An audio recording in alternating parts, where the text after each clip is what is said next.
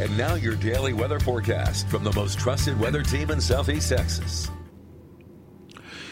Well, good afternoon, Southeast Texas. I'm meteorologist Chad Sandwell. Here's a look at your forecast for Saturday, August the 28th, 2021. It's been a wet and dreary Saturday across most of Southeast Texas. Temperatures struggling to get into the mid 80s today. And over the last couple of days, parts of the area have seen as much as three inches of rain across the area. So it's been pretty wet. Now, as we work our way through the next couple of days, Sunday, we'll see one more pretty wet day. Chance of some showers and thunderstorms out of head of an advancing hurricane. Of course, Hurricane Ida, the big news across southeast Louisiana, expected to make landfall early to late afternoon on Sunday. Should be very close to Morgan City, just to the west of Grand Isle, Louisiana. Expected to be a Category 4 hurricane at landfall. We'll talk more about that here in just a minute. But in the meantime, for tonight, we'll continue to see those showers across the area diminish across the region.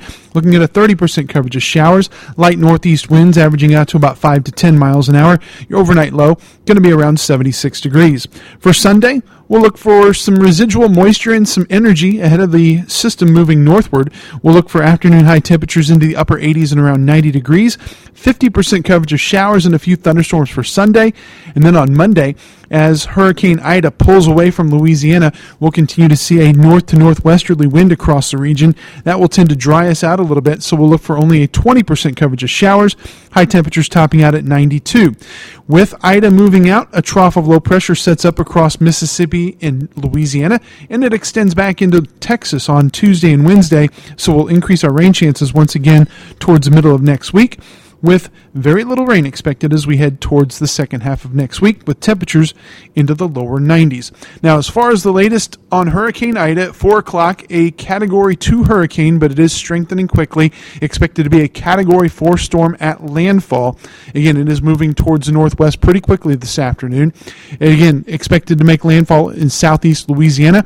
The worst of the storm will be east of the center. That means places like New Orleans, Biloxi, Mississippi, and even into coastal sections of Alabama.